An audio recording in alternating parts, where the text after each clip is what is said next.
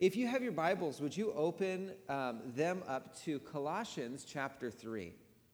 Colossians chapter 3, verses, 7, verses 1 through 17 is where we're going to be putting our attention in this morning. And it's all continuing this theme of what it means to be gospel people.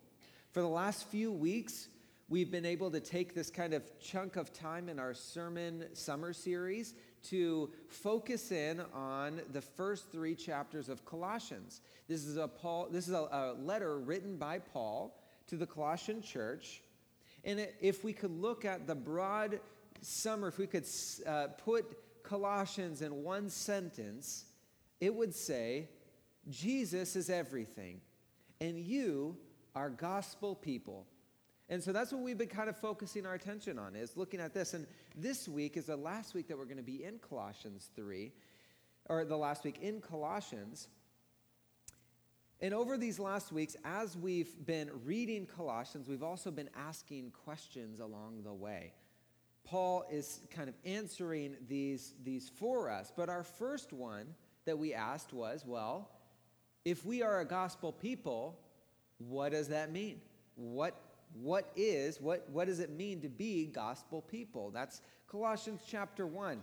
Helps us understand that it means that we are saved by Jesus and set apart to serve others with joy, purpose, and energy. And we do so because we love God's word. It unifies us and it grounds us and it captivates us. So then we asked the second question, which Colossians chapter 2 asked us, which means if we're then a gospel people, how does the world distinguish the church? How does the church present herself to the world? Colossians 2 answers that by saying, because gospel people love the word. We are lovers of the word.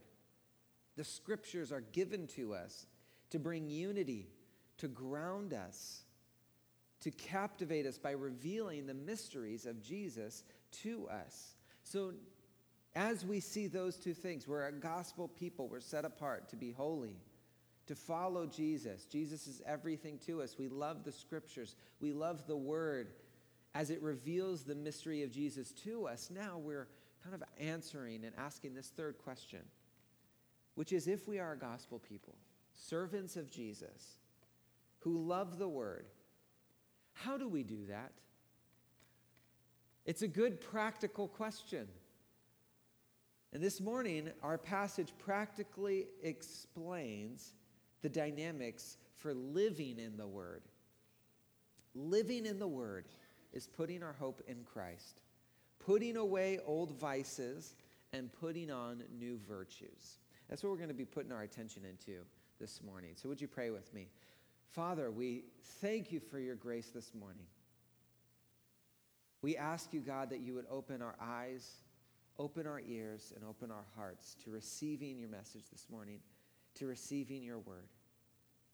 We pray that you would be with us, that you would be guiding us, and revealing to us the mysteries that are in Christ. We love you. In Jesus' name, amen.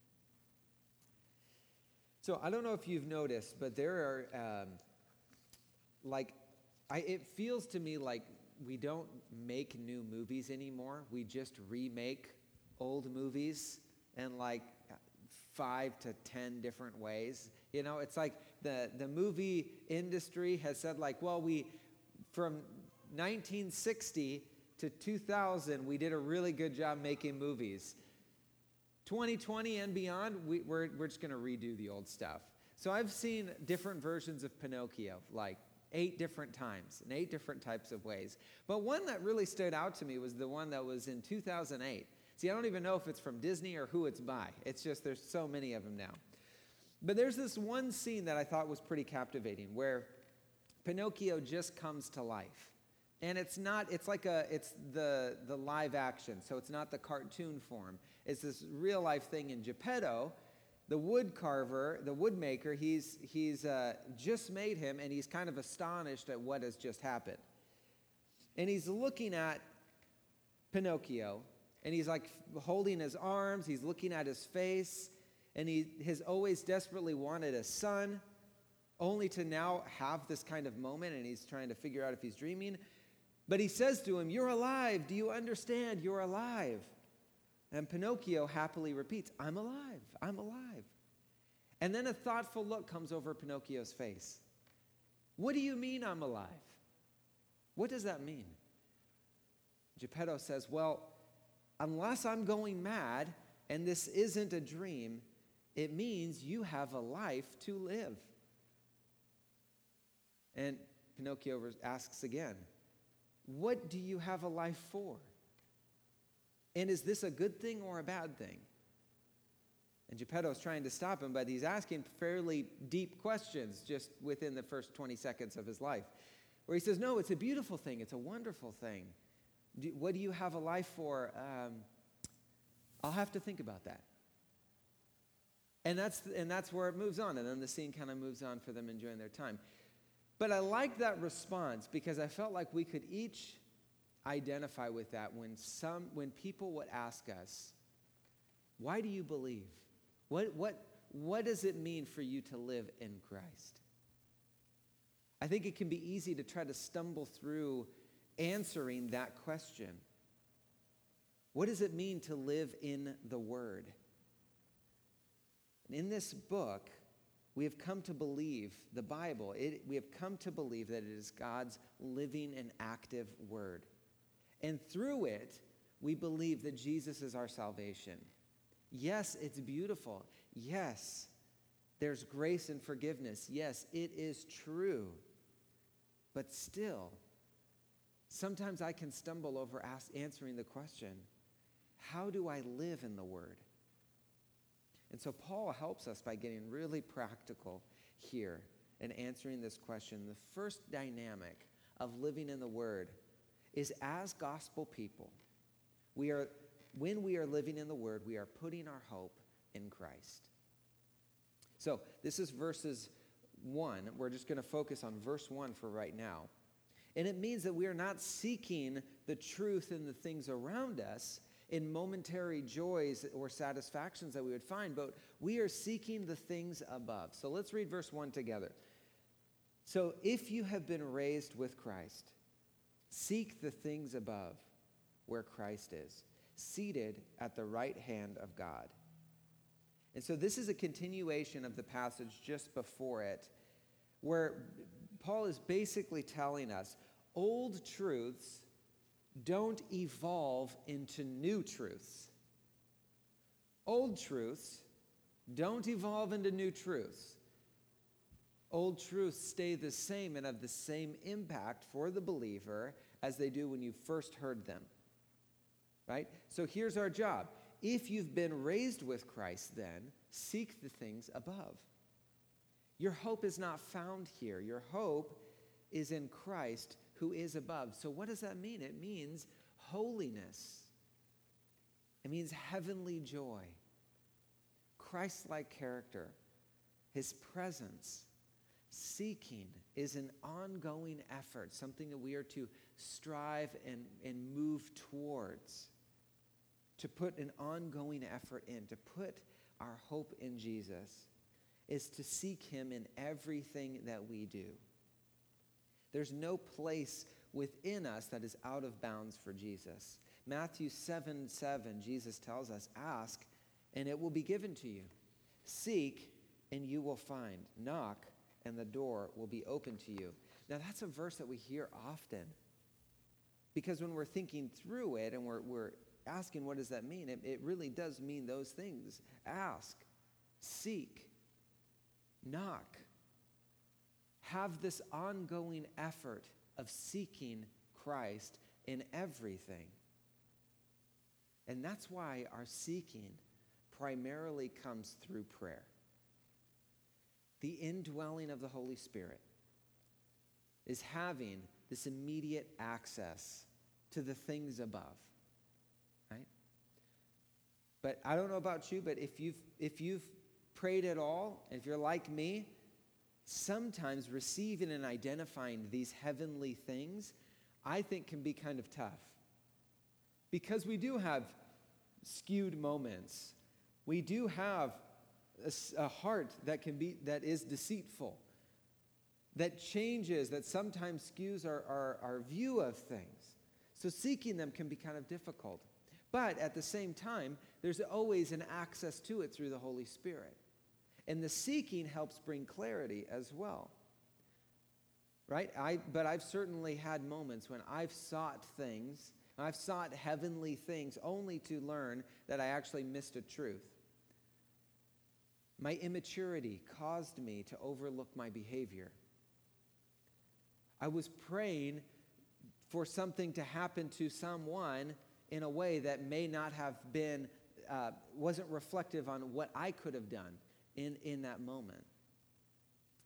Right? And sometimes I've even flat out refused obedience when I've received that. But Jesus, through his Spirit, had kept prodding me to continue seeking. And I hope that you also have, think back on your growing life in prayer and seeing this maturing, seeing this moving towards Christ in the same time. The act of seeking depends on the set of mind. We could, we could flip that around too and say, what we set our minds on determines what we seek. Let me say that one more time. What we set our minds on determines what we seek. Verses 2 through 4. It says, If we're trying to seek the things above, set your minds on things above, not on earthly things. For you died, and your life is hidden with Christ in God. When Christ, who is your life, appears, then you will also appear with him in glory. I remember when I got my first bass guitar when I was 13. It was like this new guitar that my mom had gotten me, and I immediately fell in love with this instrument. And I remember every waking moment I would be spending thinking about it. When I would wake up in the morning, I, it would sleep next to my bed. I like had the, the bass stand, I would put it right there. I'd sleep, I'd fall asleep looking at it. I'd wake up taking it, I'd play it, whatever I could. And then when I was in school, when I was away from it, I would draw it. And then when I and then when I came home, I would play it again. And when I would come home, I would rush to my um, to this is gonna be a shout out to my dial-up computer. You guys remember that? And I would sit for 15 minutes while I like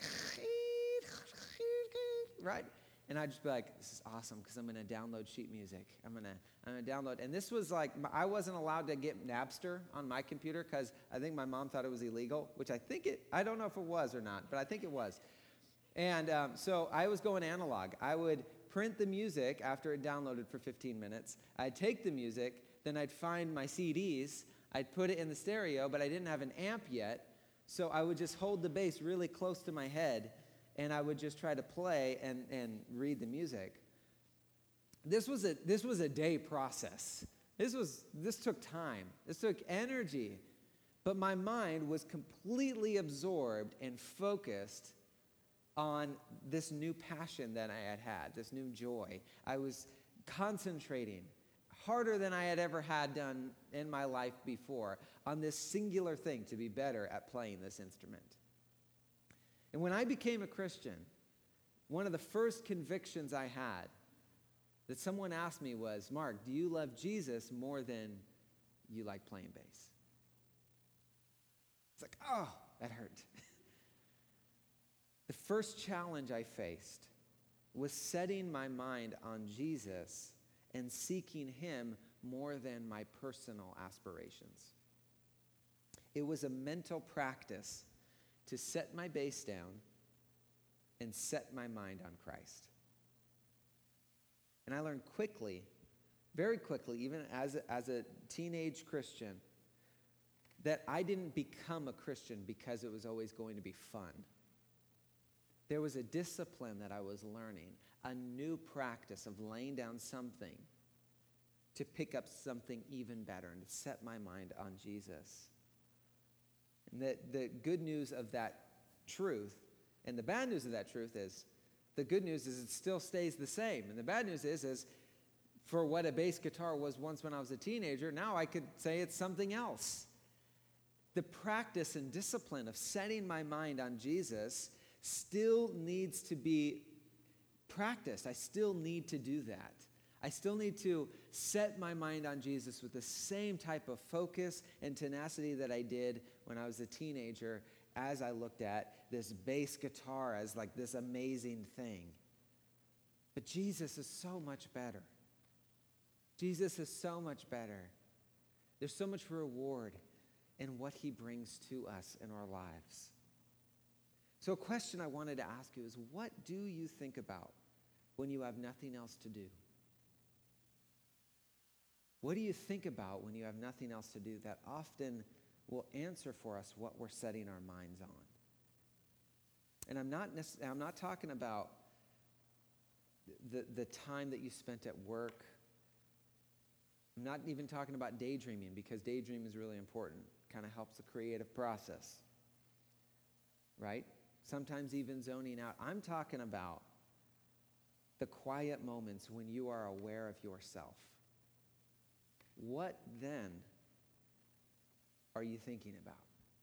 What are you setting your mind on when you are aware of yourself? Proverbs 22, verse 17, it says, Listen closely, pay attention to the words of the wise, and apply your mind to my knowledge. What we are lacking is discipline, not access. God helps us and prods us through the Spirit to say, Seek the things above. Set your minds on Jesus. Christ's fullness has passed into our emptiness, and his righteousness into our sin, in, into our sinfulness, and his life into our death. Because of that, we have full access to God through Jesus, who is our hope. As we put our hope in Christ, our discipline moves and, and becomes refined. And even if we have the same struggle of thinking about other things, setting our minds on, on different things, the more and more that we read the scriptures and we seek Jesus in everything that we do, our minds become faster and faster at seeking Jesus and applying it to our daily lives. And so, what does that mean? It means for us, when we are living out our faith, when we are walking in obedience with Christ, it means that we're putting our hope in Christ. And as that, as a gospel person, as a gospel people, we are also putting away old vices. So this is verse 5 through 8. Why don't you read this with me? Because Paul's going to unpack this for us. He says, Therefore, put to death what belongs to your earthly nature sexual immorality, impurity, lust, evil desire, and greed, which is, which is idolatry. Because of these, God's wrath is coming upon the disobedient. And you once walked in these things when you were living in them. But now, put away all the following anger, wrath, malice, slander, and filthy language from your mouth. So there's an interesting dynamic here. Because as Paul just said, we've already died, right? We are already died. But now he's saying we should put ourselves to death. So what, it, what what's happening here? What's, what's going on? How can both be true? As believers who've been raised with Christ, we have put to death our old life. And now we walk in our new life with Christ, our new life in Christ. And that comes with a committed obligation, even reality, to walk in the manner worthy of our calling. So that's what it means by that, that dynamic. Paul's list is a specific aim to address the most subtle, the most enticing, and the most dangerous passions that humans in humankind will all experience. For the Colossians, it's just like us. It's this, they're experiencing a culture all around them directly opposed to this new way of life. So here's an, here's an example of what I mean by that. Chastity was a brand new virtue introduced by the church. During that time, chastity stood in direct opposition to temple worshippers who would uh, put out prostitutes and, and have this uh, sexual worship. And so people would look at the church and they would say they're practicing this new virtue called chastity. And it was the church that exemplified that holiness and purity and the sanctity of marriage to a culture all around them that was not practicing that and did not understand and didn't get it, where it was coming from. It was a, a seeking of things above, right? A culture of sex, promiscuity, lust, evil desires were not seen as evil but as good. Paul had the same message for Ephesus as he did for, in the Ephesians church when they struggled out to make this difference. He says in Ephesians 4, just like what we read up here, he said, They became callous and gave themselves over to promiscuity for the practice of every kind of impurity, with a desire for more and more. But that is not how you came to know Christ. Assuming you heard about him and were taught by him, as the truth is in Jesus, to take off your former way of life the old self that is corrupted by deceitful desires to be renewed in the spirit of your minds, and to put on the new self, the one created according to God's likeness in righteousness and purity and truth. Jesus speaks of this by saying, too, this is so important for you that if one body part is causing you to stumble, cut it off, right? Now, he's not actually saying cut off your, your limbs and body parts, but he's saying take it with such seriousness that you would be doing that. Put to death the things that are enticing you towards evil desires. Proverbs also speaks of this. Can a man embrace fire and his clothes not be burned? That's at Proverbs 6. Note the, the earthly nature of, of our past lives as unbelievers always has a physical element to it. And all attempts, and all of these attempts are meant to make and uh, elevate counterfeit gods. And when we were dead in our sin, we didn't know any of the difference. But now you do know. Looking at Luke, when Jesus was telling everybody, he said, Blessed are you because you do see. You do see the difference now. So Paul is saying, live like it. Show the world what the difference is, the difference that Jesus makes. Don't let these vices resurrect an old life within you. Their desire is to reclaim and convince you of what you are not. Let me say that again. Their desire is to reclaim and convince you of what you are not. So kill them. You have already been claimed. God alone looks on your life and says, Mine. And in the face of adversity and temptation, we have the power you have the power to say, I am His.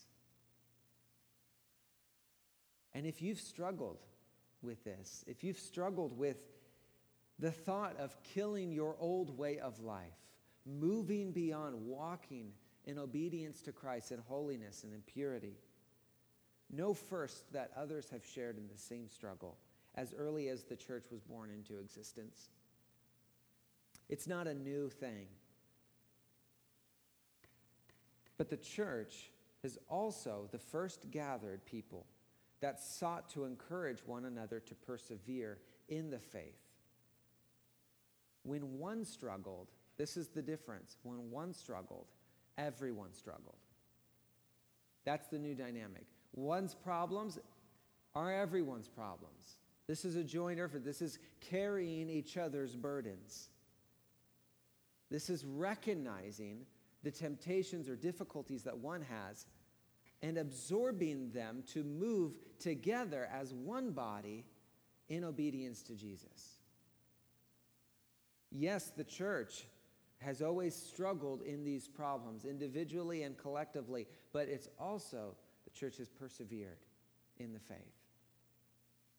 If we are to persevere in the faith and to seek the things above, we need to support one another to set our minds on Jesus in the everyday moments of life. And we need each other to do so. That's why Paul continues to say in verses 9 through 10 he says, Do not lie to one another, since you have put off the old self with its practices and put on the new self. You are being renewed in knowledge according to the image of your Creator. It is gospel people who put away old vices and put on new virtues. He, he goes on to say in verses 12 through 16, he says, Therefore, as God's chosen ones, holy and dearly loved, put on compassion, kindness, humility, gentleness, and patience, bearing with one another and forgiving one another if anyone has a grievance against another. Just as the Lord has forgiven you, so you are also to forgive. Above all, put on love, which is the perfect bond of unity. And let the peace of Christ, to which you were also called in one body, rule your hearts and be thankful. Let the word of Christ dwell richly among you, and in all wisdom, teaching and admonishing one another through the Psalms hymns, and spiritual songs, singing to God with gratitude in your hearts. We could spend that just chunk right there, we could spend a lifetime on those verses. But look at the order. Just notice the order with me. Putting away old vices, which we all have, means leads to putting on new virtues that we are all given. First, we experience these impacts of these virtues personally. There's a personal impact happening. And that gentleness and that patience moves to affect other people. It spreads, it multiplies out, which then leads to love and the bond of unity.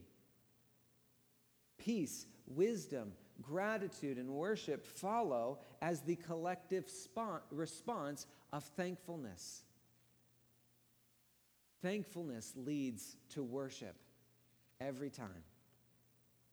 That's, the, that's, that's this pattern that we get to see of personal change, personal growth, of the putting on these new virtues, practicing them, multiplying them out, and then a collective experience and a collective gratitude and praise.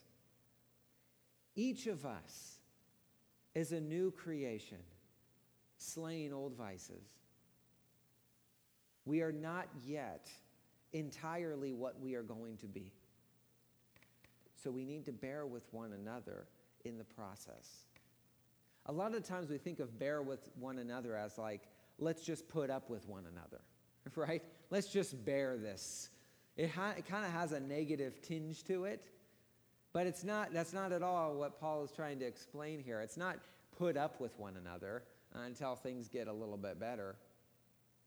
No, it's, it's absorb yourself in one another's lives to encourage one another so that this response of worship and praise is genuine and it's not fake. That means that you can't lie. That means stop lying to one another. That means when it's easier to not say the truth than to say it, you say it. Because the unity that you have is far more important than just trying to bear or trying to get along. There needs to be more at stake here. Each virtue Paul listed is also, I want you to notice, an attribute of God's character. Each one. You could easily say, Jesus is compassionate to the needy. So put on his compassion. Jesus is humble or lowly and gentle in heart to the sinner and the sufferer. So put on his humility and gentleness. Jesus forgave you when you were at your worst. And even asked God to forgive those who were around him. You too forgive others. Jesus is our ultimate example of what it means to forgive. When he was on the cross being crucified, he looked down at the people who were mocking him, who were crucifying him. And he said, Forgive them, Father, for they do not know what they do. Jesus teaches us how to forgive. So we want to ask, how can I do that?